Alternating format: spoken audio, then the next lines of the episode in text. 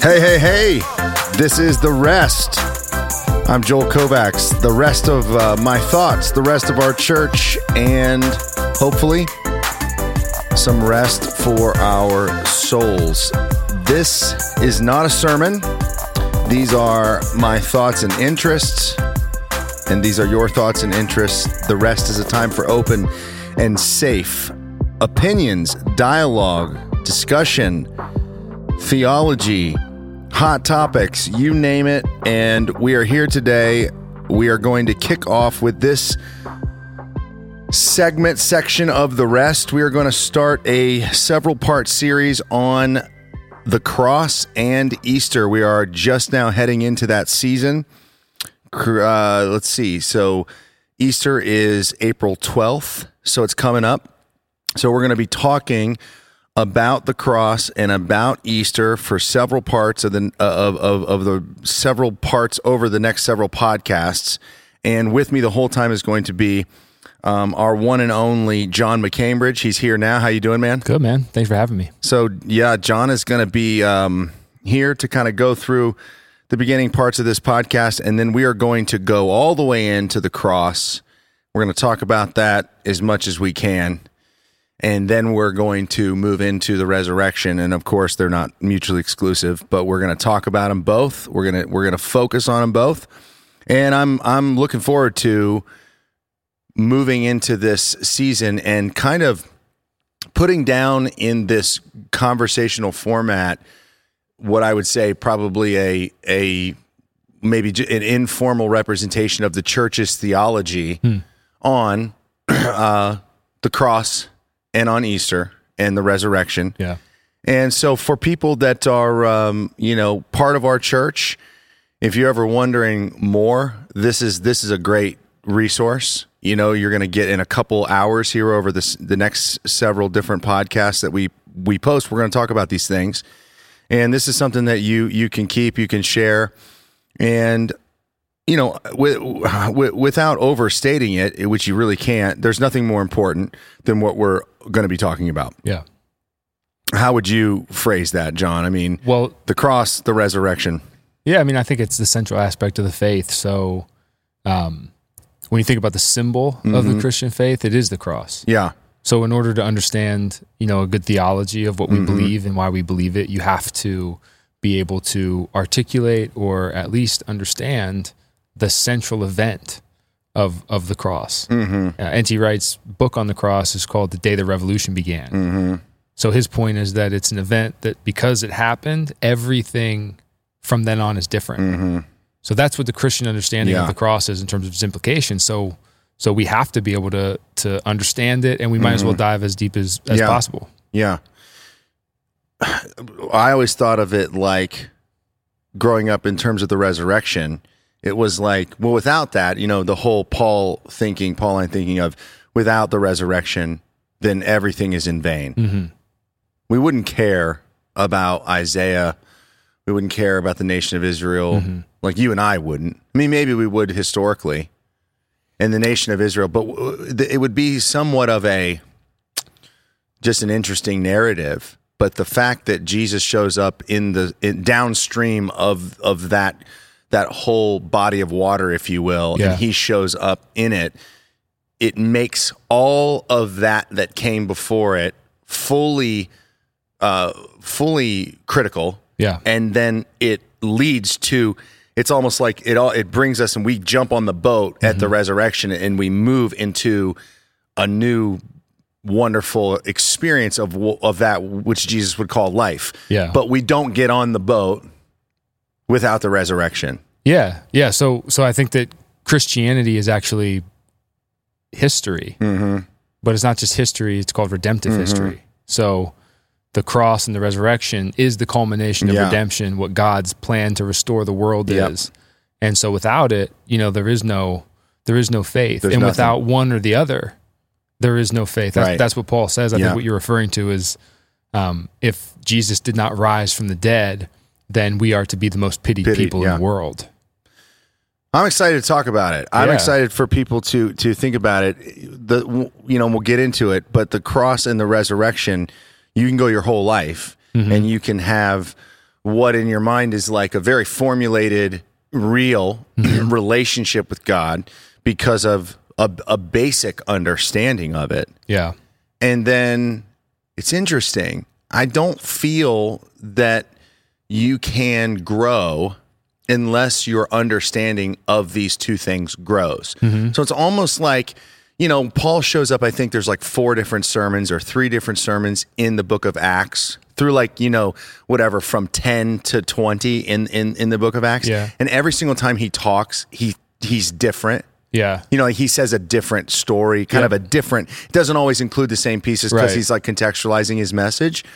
But it's one of those things where, like, so if you showed up in that and you heard that manifestation, one of those talks, if you were receiving from Paul, you'd be like, okay, oh, okay, I can. Oh, wow, you know, it's because people got saved. Yeah. Right. He'd say something, but obviously, since he didn't say the same thing he was going to say, and he didn't say the same thing necessarily that he said before, Yeah. then there was always parts missing. Mm-hmm. But again, so it's like there's this there's this entry level understanding of the of the cross and the resurrection, which is like in essence, it's almost everything and enough the the basics. Mm-hmm. But like if you're gonna live on earth and you're going to give your life to the fellowship of Christ, then your first and primary understanding of the cross and the resurrection, it can't stay there. It can't be stagnant. The depth of the resurrection and the cross has to be explored and expounded upon. And I think that it, that is actually like, um, it's in concert with your faith developing. You know what I mean? Yeah, for sure. I mean, I think, like I said, if if, if this is the culmination Yeah. of redemptive history, then you would have to assume that it's pretty complex. Yes. Because the problems that are being addressed and the story that's being summed up is is pretty complex. Yes. So I think anybody who walks around with a very simplistic, Yeah. singular understanding of something like the cross, that singular point or truth, it might be true. Yeah. And it might be a part of it, but it's part of many facets. You Yeah. know, the the analogy of turning the gem. Right. It's like you can look through the gem at many different angles and they're all real, Right. but they're all they're all real at the same Yeah, time. yeah, They yeah. mean Simultaneously, just So- because you're looking at one doesn't mean you're seeing it all. yeah, so the cross is, and the resurrection is not one thing. Right. It's it's more things Yeah. than our two thousand years of theology have even come up with yet. So I think it's important. I mean, it's and a- yet anyone can come to it as they know it, and Yeah, have a sure. totally like at least at the very at, at the very least like a very emotional experience. I mean, my depth and understanding of the cross has grown dramatically over the past ten years Yeah. in ministry sure, since seminary. Mm-hmm. Where like I threw my stick in the fire when I was a kid, and then in seminary and Bible college, and you learn. I mean, you sit through so many things, and you you have like this new expanse, and then it continues, and then it grows, and then it accelerates, and you Yeah. learn more and more and more. So I don't know. I, I want everybody that that is listening to this as we dive into these things, like just understand, like you you this is like a zero entry pool. You know, like the cross is accessible to to the the very children, to to new believers, and then like I would just encourage you that if you don't explore it, then you might understand a version of it that you miss out so much of what it really means because you haven't explored it. And then some Yeah. people understand an aspect of it that is so marginal or peripheral to the to to the central idea of it Yeah. that when they explore it and they find something central to it they they all they can like I'm not going to say they apostate but they can fall away you can almost be overwhelmed by pieces of it that you you just you don't want it to be that you know it's become Yeah. so intense or it becomes a different angle anyway I digress we'll we'll get into yeah. all this I mean, I, just to, to Yeah. kind of put a, a point on that. yeah I think that it's not about how much you understand in order to be saved or something Right, like no, that. yeah, yeah, yeah. Because Peter gives his Pentecost sermon and it says that the people that are listening are cut to their heart and they said, What do we need to do? And he just he says, Repent and Repent, believe. be- yeah yeah So so the beauty of exploring the depths of the cross is the beauty of exploring the beauty Yeah, of our redemption. Right. There's so many things that the cross has addressed and solved and and become victorious Mm-hmm. Yeah. over that we walk around as Christians and we walk around as ambassadors for Christ. So we need to know what Yeah. exactly it is Yeah. that animates us and that moves us in the world. or or or we sh- we should want to know We should want to. because it's like you're walking around with diamonds on the soles of your shoes, Yeah. right? I mean, you have this the access, the realities, the the the eye-opening truths Mm-hmm. that that apply. That, that's not just a belief; it is a life-altering dis, disposition to you, the way you think, you feel. I mean, it really is. So, okay, before we get into that, we always have the things I like to do um, just to get us going, but Yeah. that's just a little bit. But uh, we usually have an opening rant and then we have a couple footnotes. So let me do those quick. Just so anyone that's tracked with the series can track with it, and John's going to be here talking about this th- the whole time. Yep. So here's the opening rant. And of course, this is low hanging fruit and it's simple because most people are in this space, but we're, we're going to spend like a couple minutes on this. March Madness.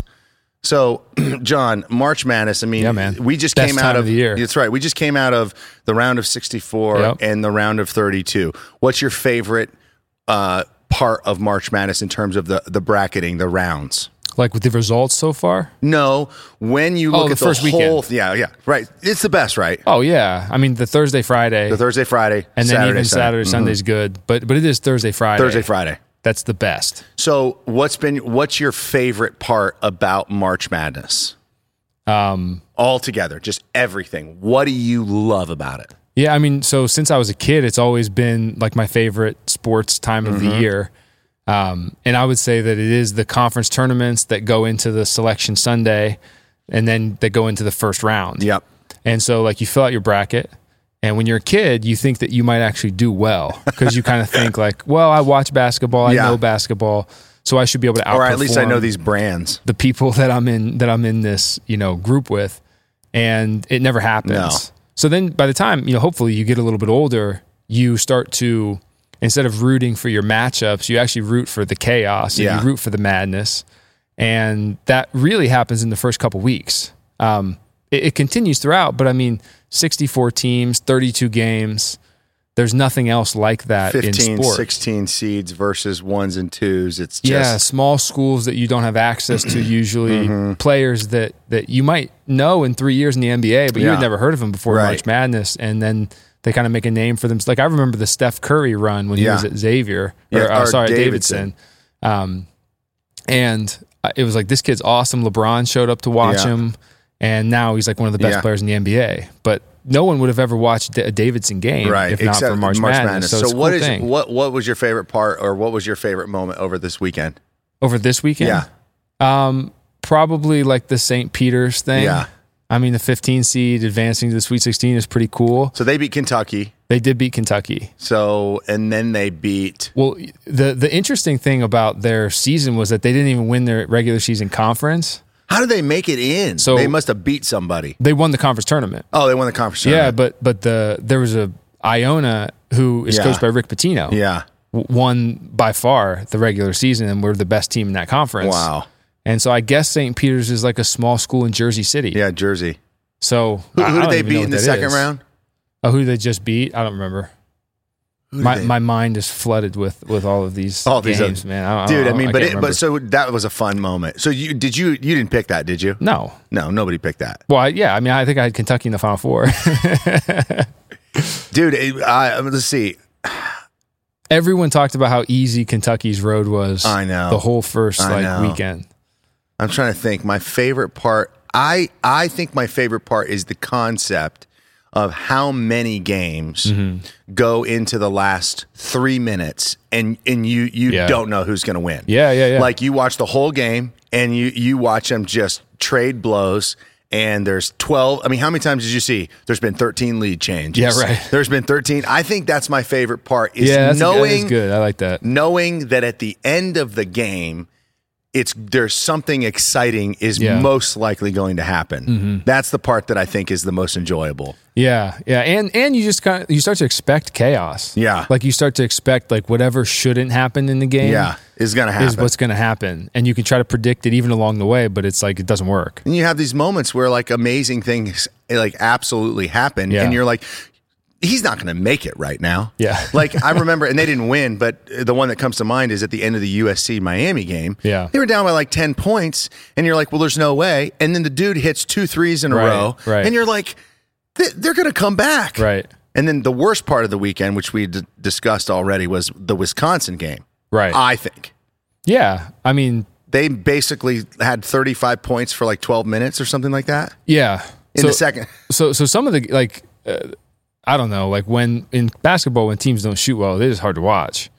And you can never really predict that. Like it's just an interesting Hmm. thing. Like you think about Iowa or Wisconsin, and people kind of get mad at the coaches because you know you have expectations or whatever. But it's just hard because there's no way that No, a coach can game plan for for missing all of your threes. because a lot of times bad shooting is like it's like a good shot, Yeah. and it's in and out, and you're like, yeah, you make that shot, yeah. lots of times. It's brutal. And there's no explanation for for the totality of bad shooting or something like that. It just happens. It's it's a phenomenon. You don't and, know. Yeah, and then the of course the the Buckeyes final. It broke my heart because I love. I actually really love this team. Mm-hmm. Yeah. Like I fell in love with the players. Yeah. This team was fun to watch. Yeah. I know that they had these guys that didn't, you know, make it suing and like Mm-hmm. but I love this team, man. And they were they were close. They came within two. Yeah. And then I mean Villanova's better. Yeah. I mean, I, I just think they were kind of missing some pieces They all were. year. Like, but they have two first round draft Yeah. picks. So you, I was, I, I was, I did Kinda have like, it out come there. on. It's like I I could see them upsetting. Did you have them beating Villanova, or did you no, have them? I had, I did, I did have them moving on from the first round. Yeah, I did too. but but I, I so I also root for Xavier basketball because I Yeah. went there, and so I watched the Big East. Yeah. And Villanova has been so dominant in that league and Yeah. nationally that I actually think we look at the the basketball Villanova the way that teams in the Big Ten in football look at Ohio Look at State. Ohio State Where you kind of look yeah. Mm-hmm. at your record, you chalk up a couple losses to Villanova, and then you see kind of where else you might have success and Yeah. what place you can get in in the conference. But um, so I'm I'm a little bit biased in terms of like Yeah. I would not be surprised if they go to the Final Four. No, they- they're really good. That He- Gillespie he's a great coach. kid. Jay Wright's a great coach. Yeah. yeah, yeah. Collin Gillespie. Holy moly! And then they have they have one of the greatest stories in, in the history of of the tournament, where they they're only team to lose to a 16 seed. Um, I think that's Virginia. Oh, and then the next year they won. Then they did That's win right. the next year though. Virginia. That's did. the story. Yeah. Virginia, not Villanova. Yeah. Yeah, that's a crazy Yeah, story. yeah, though. They lost to like Maryland, Baltimore seed. County or something, and then they came back and won the And national won the championship. championship next year. I don't know. I don't Like know. basically the same team. yeah, Yeah, and I think they were one seed both years. Crazy. That's crazy, man. Yeah. Anyway, so it's it's a lot of madness. We'll move on from there. I have a couple things we're going to hit in uh, some footnotes, and then we'll dive into the rest of this stuff. Here's footnotes. Oh, I hit the wrong music. It's okay. we're going to go with it because this This, is not the footnotes music. That's all right. This this this can have some funk. So just to just to land the plane with um, with this series that we're doing at our church that I just finished um, called "Leaving Scarcity," which is just a metaphor of actually leaving the mindset and the belief system that you you know you have to steal and take and provide for yourself and become your own god, and how that can manifest through the love of money and things and greed and how God really wants us to change the way we think and look at the world, to see all that has been provided, and uh, ultimately become people who look at the the gardenous earth and the world and think, I'm going to make something great of this, and I'm going to share this, and I'm going to bring something into the world and they become generous people. And obviously, like you can't be generous unless God does the move that he can do and does do through the cross and the resurrection and the giving of the spirit. Like you need something to like, you know, start the transformation process. Um, but uh, so we kind of landed this plane. We talked about tithing, and uh, it, you know, I, I, I kind of just uh, gave people really just kind of an outline of let's make tithing a smaller part of a larger goal. And I, I, uh, I, I took us through this series looking at how people need to kind of see that the Christian community really does become a generous community of love. And uh, just a couple footnotes. One thing I didn't talk about that Andy Stanley says um, about the Christian church, he said this while Christians may be criticized for what we believe, we should be famous for our compassion and our generosity. And I think that like that is a really well crafted statement that when we uh, when we move into the faith space that it's a dependence piece. We're depending upon the nature of the way God made things and how He wants us to live our lives, which cannot be separated from the concept of generosity and the actual application of generosity in our lives. Um, I talked about this this past sermon. I talked about the um, the famous passage where the Pharisee and the tax gatherer go to the temple and Jesus gives the differentiation between the two. The the Pharisee basically is boastful about all the things that he does and then the tax gatherer kind of beats his chest and says like I have a long way to go. I don't really deserve to even be here. Mm-hmm. And then Jesus says that the tax gatherer goes away justified before God and that that basically this type of wealth or uh, a certain type of arrogance yeah. is going to keep you out of the kingdom of God. And um, one of the parts that I, I, I didn't get to, because uh, whether you know it or not, it was like my longest sermon of all time, and that's just that again not okay. But it's it's one of those things where there's so much to say. But one of the things that kind of had crystallized, which I was like, oh, I want to say this, but I can't. If I go here, it's so tangential. Like I don't know how. The the movement of Jesus to Earth is the movement of uh, changing the orientation and the manifestation of temple. Like this is like a temple is like a whole concept, right? Mm-hmm. The presence of God with his people in the tabernacle, the presence of God with his people in the temple, and then Jesus shows up and he's the temple, and then Jesus gives you know us the spirit and we're the temple yep. not only individually but as a collective ecclesia church. church. So this idea of of the tax gatherer going to the temple uh, one thought I, I, I thought w- was kind of like I think what Jesus is getting at in that that your heart has to be in the right place and then the only way that that can happen because he talks about in other passages that there's an impossibility on your own account to not be greedy or love yeah. money but there's there's a possibility with God. And I think he's getting at the supernatural work of God that only he can do in your life and so, one thought I had written down, but in order to get to it, you have to say all that, is that you can't just go to the temple anymore. You need to become it. Mm-hmm. Like, in order for, so it's no longer about going. It's like that the, the people that he's starting to talk to, he's in the process. And I want you to hear your thoughts on this. Um, he's Jesus is in the process of the new thing. Yeah. Right. So a lot of times people think the new thing means that the old thing doesn't matter. To me, the new thing is kind of uh, the updated version of the old thing. And, and so can make, and Paul even talks about the law and all that being obsolete in the temple and all those things.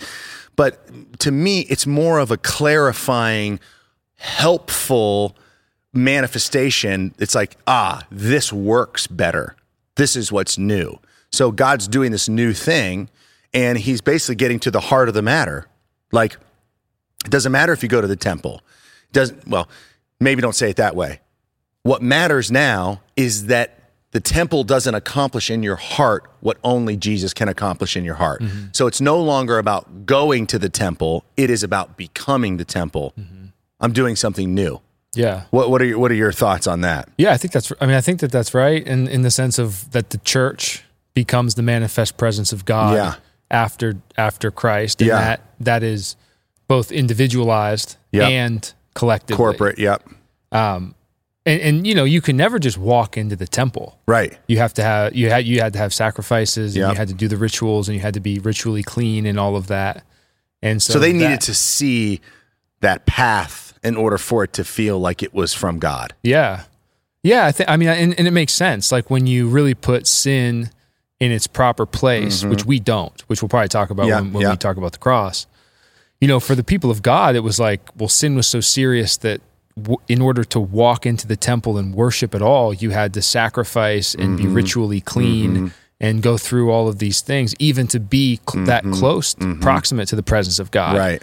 And so, uh, yeah, with Jesus, it's like, you know, not only is there not the temple ritual after mm-hmm. the cross and the resurrection and the ascension and the giving of the Spirit, but actually the the presence of God that you had to go all through all of that in order to even approach. Yeah.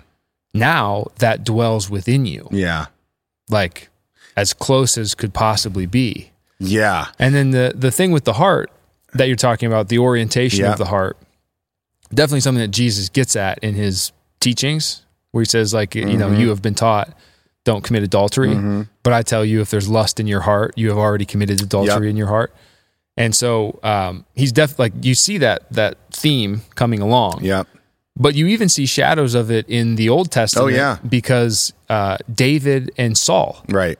So Saul, the acts that he committed that were considered sinful or bad were much less worse than what David did. Right.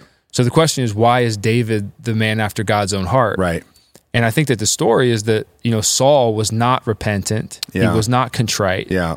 And David is Well, David has the famous prayer, right after yeah after he gets confronted about it. created me a clean heart Yep. with the Psalm 51. Like he, I think that's what I'm getting at too is that, so Saul was a king, Mhm. but his heart was far from God. Yeah. David was a king. His actions weren't perfect at all. Right. maybe worse than the other king, but his heart was pursuing God. You can, like a Pharisee, or like in Malachi, which I did reference, you can be do priestly acts and do them perfect and have your heart completely removed from a relationship with God. Yep. And I think that so anyway, I, I think that it's it's that we have to have this posture of that that tax gatherer in a sense that we hang the pursuit of what God has for us in our lives in our behaviors in balance with the condition of our hearts with kind of like an eyes wide open scenario. For for me the way this is manifested is like when I don't want to be generous you know I kind of like go to the temple the way he did but I just talk to God but I'm kind of viewing myself like I'm up at the steps Yeah. and I'm like God I don't want to do this right now Yeah. but like I know that like I I I that's bad. My heart sucks. Like I had us walking up the steps the other day. And I was like, my heart sucks. like, I'm like God. Like I know that like you've done like amazing things in my heart, but Yeah. like there's a lot Yeah. more here. God, like please, and you know, like it, it, it, it moves the needle a little bit, at least uh, disposition wise. And I know God's doing things and continuing to. And I think that that I, I think that that process is valuable. Yeah. I, So- I would agree with that. Eh, So Paul, Paul, then I referenced the the famous passage, you know, to know him and the power of his resurrection and the fellowship of his sufferings, and and then he he you know he goes on. He says, "But I, you know, I not that I've attained it, but I press on towards the high calling of Jesus." One of the things that I didn't get into as I was like digging into that passage is w- two pieces that are really important for generosity, which I should have actually said. Philippians is a book about generosity. Paul is writing that letter Yeah. from prison to uh, Epaphroditus, thanking, I thank him for a generous gift. Mm-hmm. So he is, the whole letter is about him thanking someone Yeah. for their generosity Yeah. Because he's in prison. because he's in prison. So they gave him a gift. Yeah, and people didn't really get like fed in prison Yeah. the way that our prison system is. And Yeah. so you could just die and rot if you didn't have anybody taking care of you. But So they he received somebody. something. Yeah. That that makes this joy, Right. this this uh, book of Thanksgiving or this letter of Thanksgiving Yes. that he writes to to this guy. Yeah, So it was like it's one of those things where I was like, oh, that's really you know to think about that. He's in prison. He is telling the people that sent him a gift that he has made his goal in life to be about fellowship with Jesus through suffering yeah, which he's experiencing, but he is trying to communicate to them that he's thankful Mm-hmm. and that they aided him in that process. You know, it's like he has this Yeah. joy for becoming a suffering person for Jesus and yet he is thankful. And so I just find that that it's interesting that one of the most powerful um, letters came from generosity. Yeah. And then and then there's the famous poem where uh Philippians 2. yeah, where he talks about the mind of Christ. Right. That the mind, if your mind is like Christ, who basically the whole poem is about the generosity of Christ. Yeah. So I think it's really interesting. Like it's just the map of generosity through what it meant to be a Christian in shackles. Yeah. It all kind of comes full circle. And I just didn't get it, you know, I just didn't get into that. But um I don't know. I feel like um this uh this generosity piece is something that takes a lot of work that people have to commit to it. Yeah. I think that people have to. I, I think you know a lot of times in church it's like we look for applications to give people. So what I what I want to do to land the series is go. You need to think about sharing your life and giving things away Yeah. and and and and you need to be burdened with wanting to be a generous person if you cannot be someone who withholds and just takes for themselves and and actually be someone that represents Christ. And so you have to be burdened all the time. And so it's a process of working on what you think. It's a process of having the character of God in your life. It's it's a process of working with others on it. Um, and so I think that uh, you know I hope that for some people like this type of thinking, moving to generosity is something that's just going to promote like an actual change. So I'll, I'll end it with this Yeah. because I, I I I almost told the story. I told you about this, but there's I did the message week three, which was really about sacrifice and how sharing is like a a a, a real um a real tangible manifestation of sacrifice, taking up your cross every day, that to actually give something to someone and to sacrifice so that your relationships improve and that you know life kind of works the way it does when we give and share and it's a manifestation of the spirit of God in us and it's the way it works. Um, so I just taught that very conceptually, and then and uh, I got an email from a couple at our church who they have done the process of freezing their embryos. Um, their um, uh, well, how do you say this? Your their their embryos and their sperm together, right? Like it's together It's an embryo. Yeah. It's, yeah, It's it- fertilized. it's fertilized. Yeah, and they they uh, they sent me an email, and I asked them if I could share the story. But they said that by listening to the message, they've been wrestling with what to do with. They had extras, and that it felt weird for the longest time for them to think about giving someone else their child, and and they thought it, it's weird to be to go through life and think there's some person over there that is in fact our child and we don't know them or her, him or her or whatever. And they just felt uncomfortable with that. But the message flipped their mind to instead of thinking that it would be hard for them to go through that that their heart got moved to how hard it would be for someone who can't have a kid. Mm.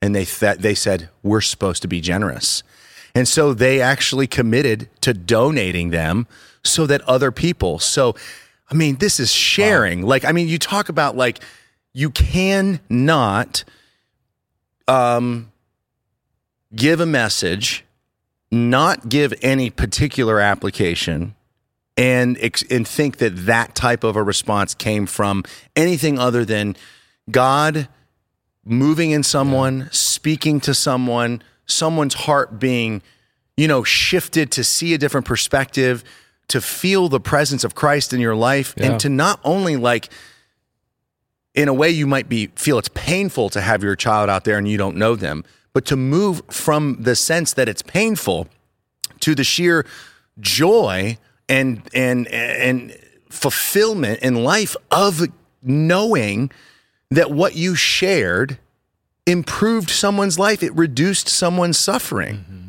and i just thought that is the coolest Yeah. like cool because it's such a unique odd you know like manifestation Yeah. of this this deal Well, it's like I mean, you know, you talk about preaching. The word of God is alive. yeah So the faithful preacher obviously does the best they can. Yeah. message prep and delivery, but part of it is just the faith that that God moves in ways that certainly Yeah. wasn't anything we No. said, certainly wasn't anything we taught. No. but, but it was the movement of the Spirit of God. It's powerful. It- the only thing that this sounds like not take credit for, but the only thing that I would even say like I could take credit for if I'm trying to think about the way God works is that we challenge the church. Mm-hmm. Yeah. Come to church. Ye- yeah, there you go. So it's like the leadership of we we're doing this 50 weeks thing. It's like crazy to I'm going to go every week cuz nobody goes every week. So it's like a Right. big ask. We asked everyone to come for 50 weeks. So, you know, you come to church and the spirit, something's going to happen. So I got to say that one Sunday because Yeah. Well, you know, just like the word of God is is active and powerful, so Mm-hmm. Living is and the active, gathering yeah. of the people Yeah. of God. So like even just coming here, not just to hear the Hear. content, but to be in the midst Yeah. of the people of God, to pray with the people Yeah. of God, to open the scriptures with the people of God. God moves in that Yeah. in ways that, you know, people don't uh, like to hear this, but he moves in that in ways that even sitting in your room and reading the scriptures by yourself, Right. he moves differently yeah. because we are the church. Yeah. You know, Yep. it's not individual. Yeah. And you know the the the last thing on generosity that you know I always appreciate when we do generosity series because you know people have to understand that that culture is like a is like a current. Yeah. So even Right. if you're not actively participating in it, it's going to sweep you along. And so our culture Yeah. is not a generous culture. No. I mean, it's a culture that revolves around money and profit and the Mm-hmm. making of money and private properties Mm-hmm. and possessions and all that stuff. And they're not necessarily inherently evil. Mm-hmm. But if you don't do anything, Yeah. you'll get swept along like you're on a lazy river. So Yeah. something like tithing, more than anything else, is a practice that helps to counterform you Yeah. and swim against that current. Yeah. You know, if you don't have generous practices in your life, you won't be generous. Right. People, you know, the, it, generosity is not like a personality trait. Yeah. It is an act. It's your actions Yeah. in your life. Yeah. And so, like, you know, I uh, through your leadership before even joining Right. church staff, went on a generosity journey with Yeah. with my wife, Yeah. and we started to give. Yeah. And it is maybe the most transformative Yeah. thing I've ever done in terms of faith. Yeah. And so it's easy to be cynical Yeah. about uh, giving series and, you know, the Yeah. church wants my money or whatever. But as uh, ministers of the gospel, you know, the church has to continue to teach that because if we don't, and our people don't have practices in their lives, including us, Yeah. then we will we will become ungenerous. Well, I would think too, it's like you're a bad shepherd if you don't teach your people what is a danger Yeah, to them. for sure. And I mean, that, wealth is dangerous, very dangerous. And if we don't say, hey, you better like move towards some type of process for this. So I talked a little bit about like the concept of faking it till you make it. And you, you know, NT Wright, he talks uh, about how when we're on the process of character transformation, that it's not a solo sport, you know, and Yeah. that you have to work with people. But he also he talks about how when you move towards character development, that at the very beginning of it, it is going to feel um, immature and somewhat inauthentic Yeah. because you're going to force yourself to do it. And Well, you're, you're doing something that you're not authentically doing. you're not doing it at first place. So, of course, but there's something about your mind that's Yeah. gone there. You believe it to a degree, Mm-hmm. and then it becomes more authentic as as you do it. And Second nature. Second nature. It eventually becomes, Becomes second natural. nature. Yep. Yeah. So I think that, you know, the process is like I want people I think that even people who give at our church and and for some of them it's second nature. Mm-hmm. And this I don't like I don't want to like pick a fight, but like I do think a lot of people in the church give because of the Malachi passage and tithing and they're like, "Oh, I just know it's going to return to Yeah. me." And I'm not saying that's wrong. And I'm not saying that I don't believe fully in like the law of the tithe. I think that someone that looks at that should be really careful, you know, to, Yeah. to like just deter that if you're going to tithe, then you're just going to receive, uh, you know, the storehouses of. Because I, I I know stories. I mean, I think even you've shared a story that, like, you know, a lot of people start tithing and their increase is not financial. Yeah. well, because the blessings of God are not necessarily Exactly. financial. Right. But I but I do think that the blessings of God come to those who follow his ways. Absolutely. Proverbs. Exactly. So I think if generosity is the way that Exactly. Christ is, then moving in that direction, you, you will be blessed. Now you might not make a return on your financial investment. It's just such an American and not the- ROI. Yeah. Like it's such a funny idea, but like, you know, uh, part of following Christ too, which is something that doesn't get unpacked enough, is doing what you're supposed to do might really hurt, and it might it Yeah. might cost it might cost a lot. I mean, that's the idea. So, what is the return?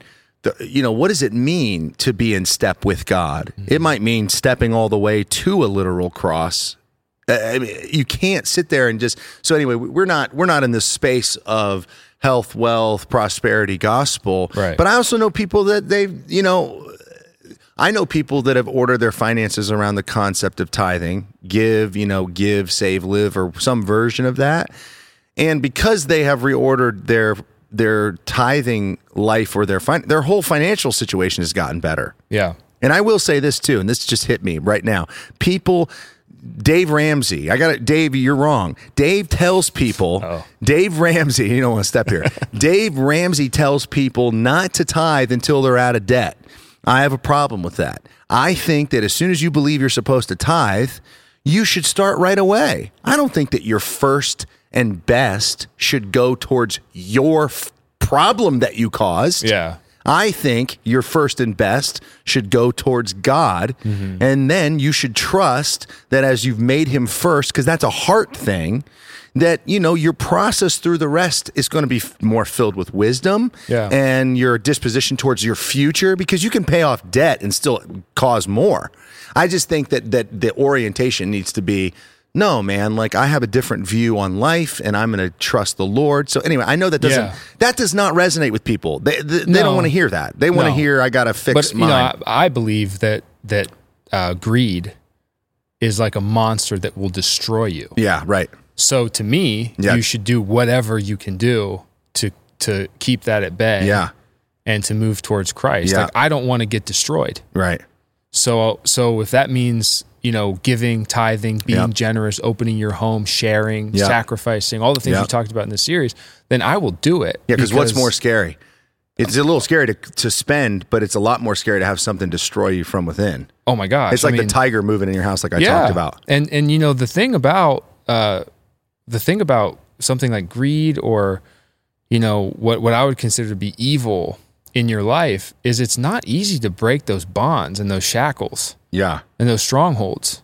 Like you know, that's that's No. what the, the advice is to not let the devil get a foothold. Get a foothold, yeah. Not to yeah, go ahead and let him, and then let's see what we can do to break it later. It's like no, so so uh, you know the whole he can't make an arm tackle. I'll be the- fine. yeah right. The devil is a roaring lion. Yeah. Like I believe that. Yeah. And so I think greed, materialism, all of that. Like I think that those things are crouching at my door. Yep. And we, you know, I want to create practices in my own life and in the life of my family to keep those things at bay. Because Yeah. I don't think they're, it's it's a oh well maybe maybe not thing. I think Yeah. it's like do we choose life or do we choose death? death, yeah. With, with this type of Yeah. stuff. So, um, yeah, you know, uh, you did a great job of helping people understand the why, Yeah. And, and so I think that that's helpful. Yeah. Yeah. Yeah. But at the end of the day, it's like the practice itself Yeah. is what is going to make or break Yeah. your being devoured by the Yeah. devil or moving Sure. closer to Jesus. And so Yep. it's it's very important. Like you know, people. I, I always challenge people that that you know I have personal relationships with at the church. Like when there's a generosity series, make sure you're there for it all, Yeah. even if you think you've heard it before. Right. Because um, in our world, and even in Jesus's world, which was probably a, le- a lot less financially Yeah. you know, centric than ours, that was still the thing he talked about. Right, yeah. He said, This thing will kill you, it will Yeah. keep you out of the kingdom of God. Yeah. Yeah. So don't You will not it. enter into the kingdom. You will not enter into the I, kingdom. I, I, that's I think after the rich young ruler conversation where he says that about the entering the kingdom and some of the stuff we're going to go into with the cross and the mm-hmm. resurrection and what this really is all about. I used to read that like you won't go to heaven when you die, yeah. And really it's it's probably more about how you're not going to have heaven on earth Yeah. in your life if you let money be your god. Yeah. I mean, the kingdom of God starts now. We're supposed to live as Yeah. if the kingdom of God has been inaugurated by Jesus. Yeah. So It's just so funny. You can't move into that Do something you- right right now so that in the future you're not in trouble, which is is fine. You should. I mean, way in the future, eternity, that eternity. Yeah. But Jesus is getting at reordering your life. Yeah, oh, yeah. Right now. Oh, yeah. Like you're talking about the practice. It's important to hang in balance that you work on the why, that you you ask, you take your heart to God. God, I don't want to be. I think I'm in love with greed. Like I talked, or money. I, I talked about do the inspection. Come on, we're in love with it. Mm-hmm. We f- we chase it down, Yep. man. Like that. That is that is a reality that I don't. I think it's one of those like you talk about like the culture. It's like in it's in the air Yeah, it's a current. which You'll is the current. You're doing it you don't know and if you ever like a current if you've ever been swept into a current Yeah. unless it's different from the water you were just in which which usually when you when that happens you know it's there and you stay away from it Yeah. A current is like if you get into a river Right. and then suddenly you pick up speed and then you turn around and you've moved Too, yeah, you're so far away. you're so far away and you oh i didn't realize this Yeah. and uh, yeah so anyway it, it- you know lots and lots and lots of warnings Oh, the the the it's really the only way that wealth is talked about. Yeah, it's the- in dangerous. scriptures is dangerous. Yeah, very dangerous. Funny, I, I, you know, I when I said that last week, I'm like, it really is like bringing a tiger in. Mm-hmm. You know, if you, I didn't resolve that during the message. I was like, it's kind of like bringing a tiger into Yeah, your yeah, house. I remember that. And then I was like, you know, it's like I, I don't really want to cuddle with a tiger. And then I really just left it right there because if you take that all the way to its conclusion, then the conclusion will be, I don't want a tiger in the house. Yeah. So I don't want wealth is that dangerous? Mm-hmm. I better. I don't want to have that. How do you not have that? That's a get rid of some money. I mean, don't have it. Get it out of your house. It's like Mm-hmm. I think it ooh, is you, you create practices. You create practices. I mean, you have to, for for safety Yeah, of your heart, right. Your Protect, soul. guide, you guard your heart. Yeah, Yeah, yeah. I mean, I think I think with wealth, it's it's the same as you know a lot of the other sins or or whatever evil because the point is that you know he says Jesus says, "What good is it to gain the whole world Yeah. if you lose your soul?" yeah, yeah. And I mean, wealth that is that tends to be the thing people lose their soul for Yeah. in America. I don't know, but I think all over the world, but in America, and so you have to protect yourself against Do you- that. That's part of what the church is supposed to help This is a sideline. lead people. because you made me think of something. Do you do you think that because you're you're you you you're just doing the beginning class right now and you get into the kings Yep. and I know you've studied the kings a lot. When you're looking at the kings, Solomon, uh, these guys that bring in these um,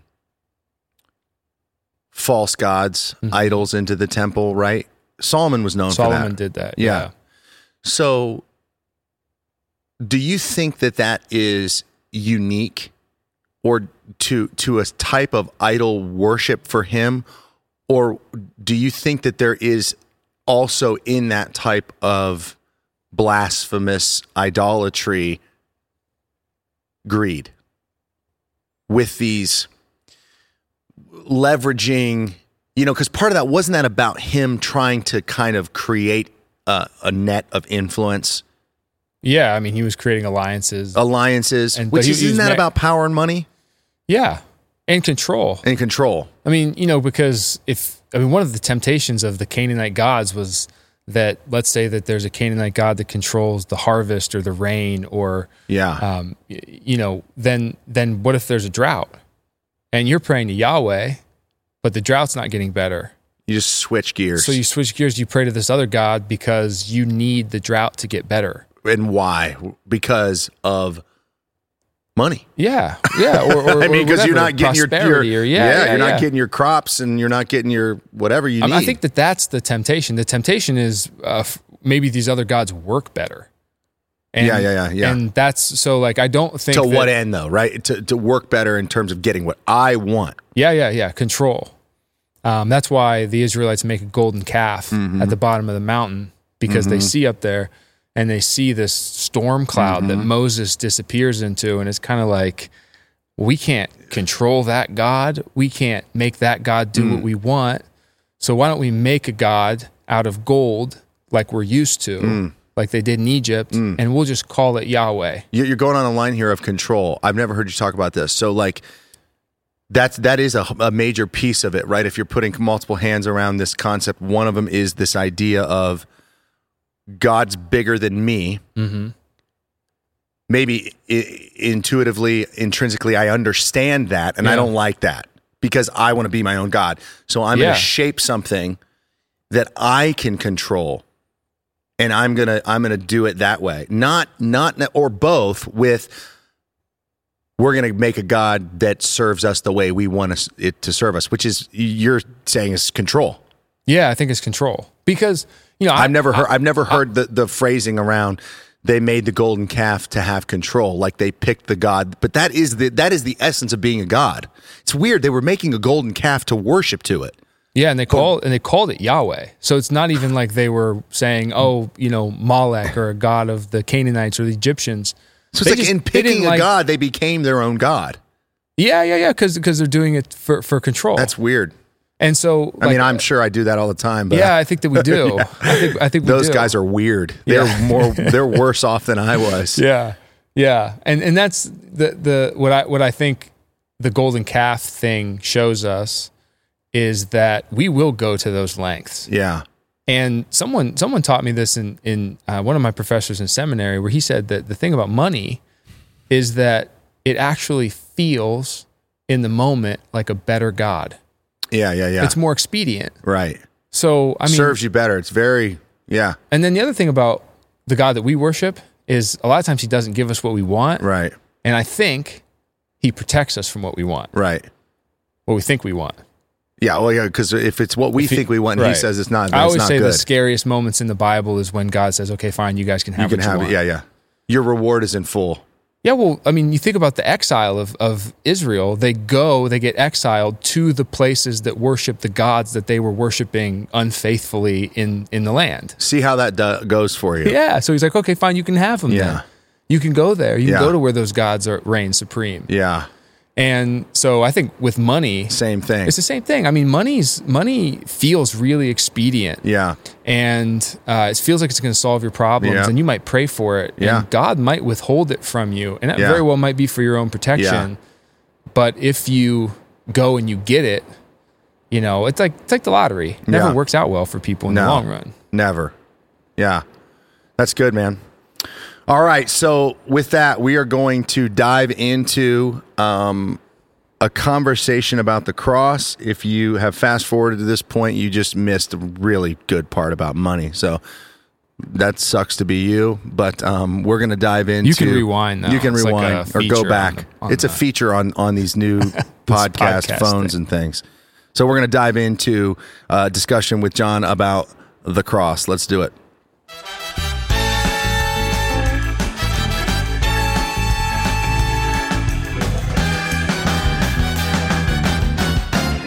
All right, so we're moving into uh, the the Easter season.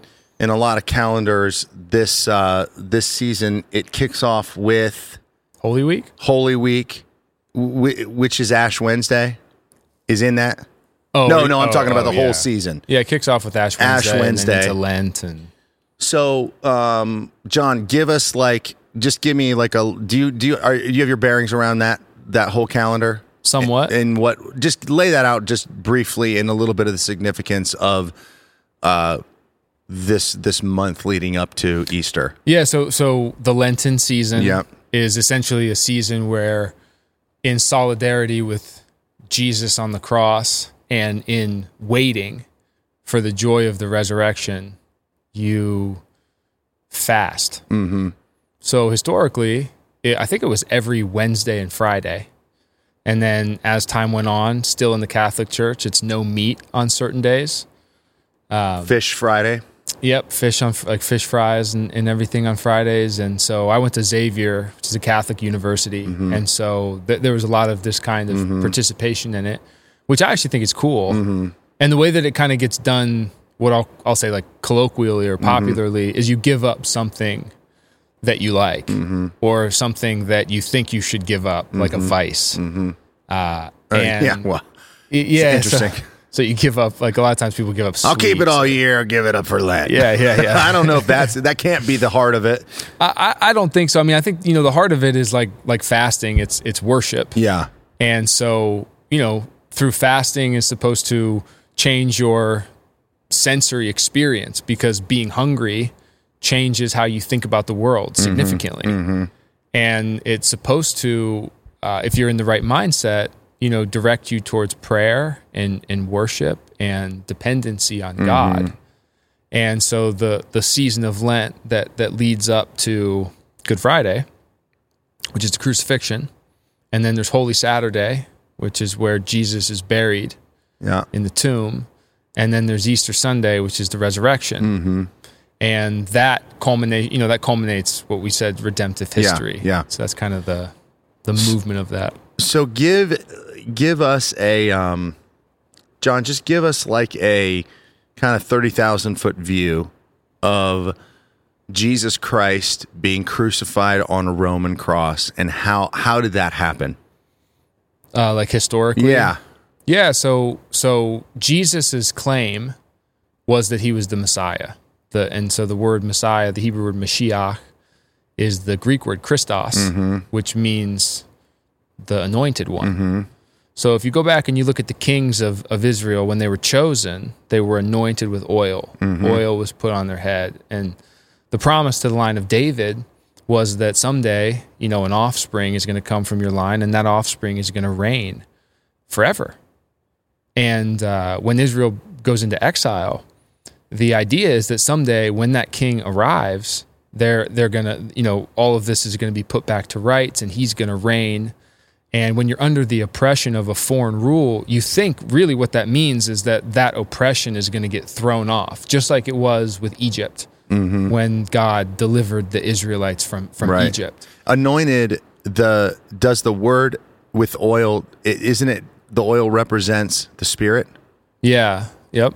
It's like a it's kind of like like so. a, a kind of a uh, a designating that God's spirit is working like kind of whatever Samuel with David. Yeah, yeah, yeah. I, th- I think so. So, so you know, whatever the symbolic thing is to put it on on the head. uh-huh. That's the anointed one. That's the king. Yeah.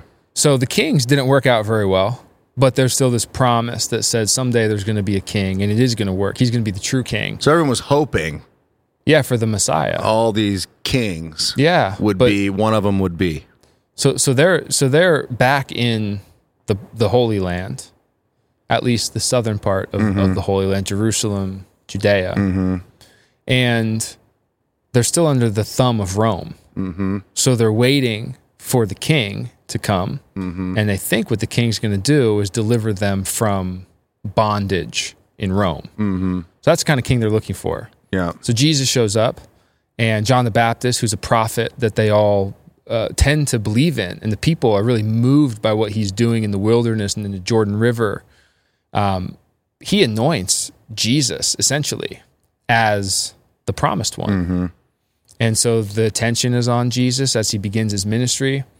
And uh, he's doing acts of power that if you were looking for a military king, you might want the guy who can calm the storm. Literally. Yeah. The guy who can walk on water. Right. Or the guy who can turn a couple loaves of bread Yeah, and fish into abundance. So they think, I mean, that's why they're excited about Mm-hmm. him. That, like sometimes we think those are just arbitrary things that Jesus is doing, and people are like, that's so cool. I want to follow this guy. Not untrue. Not however. untrue. It is pretty cool. yeah, it is pretty cool. But they're looking for the, a deliverer. Right. And so you kind of want that guy on your side. Yeah. And you think if he can do that, then what could he do when the confrontation with Rome happens? yeah, right. Yeah. Hey guys, thanks so much for listening to part one today of a multi part series called Crossing into Easter. Make sure you check back in next Wednesday at noon for part two. And as always, we love you all. Thanks for listening.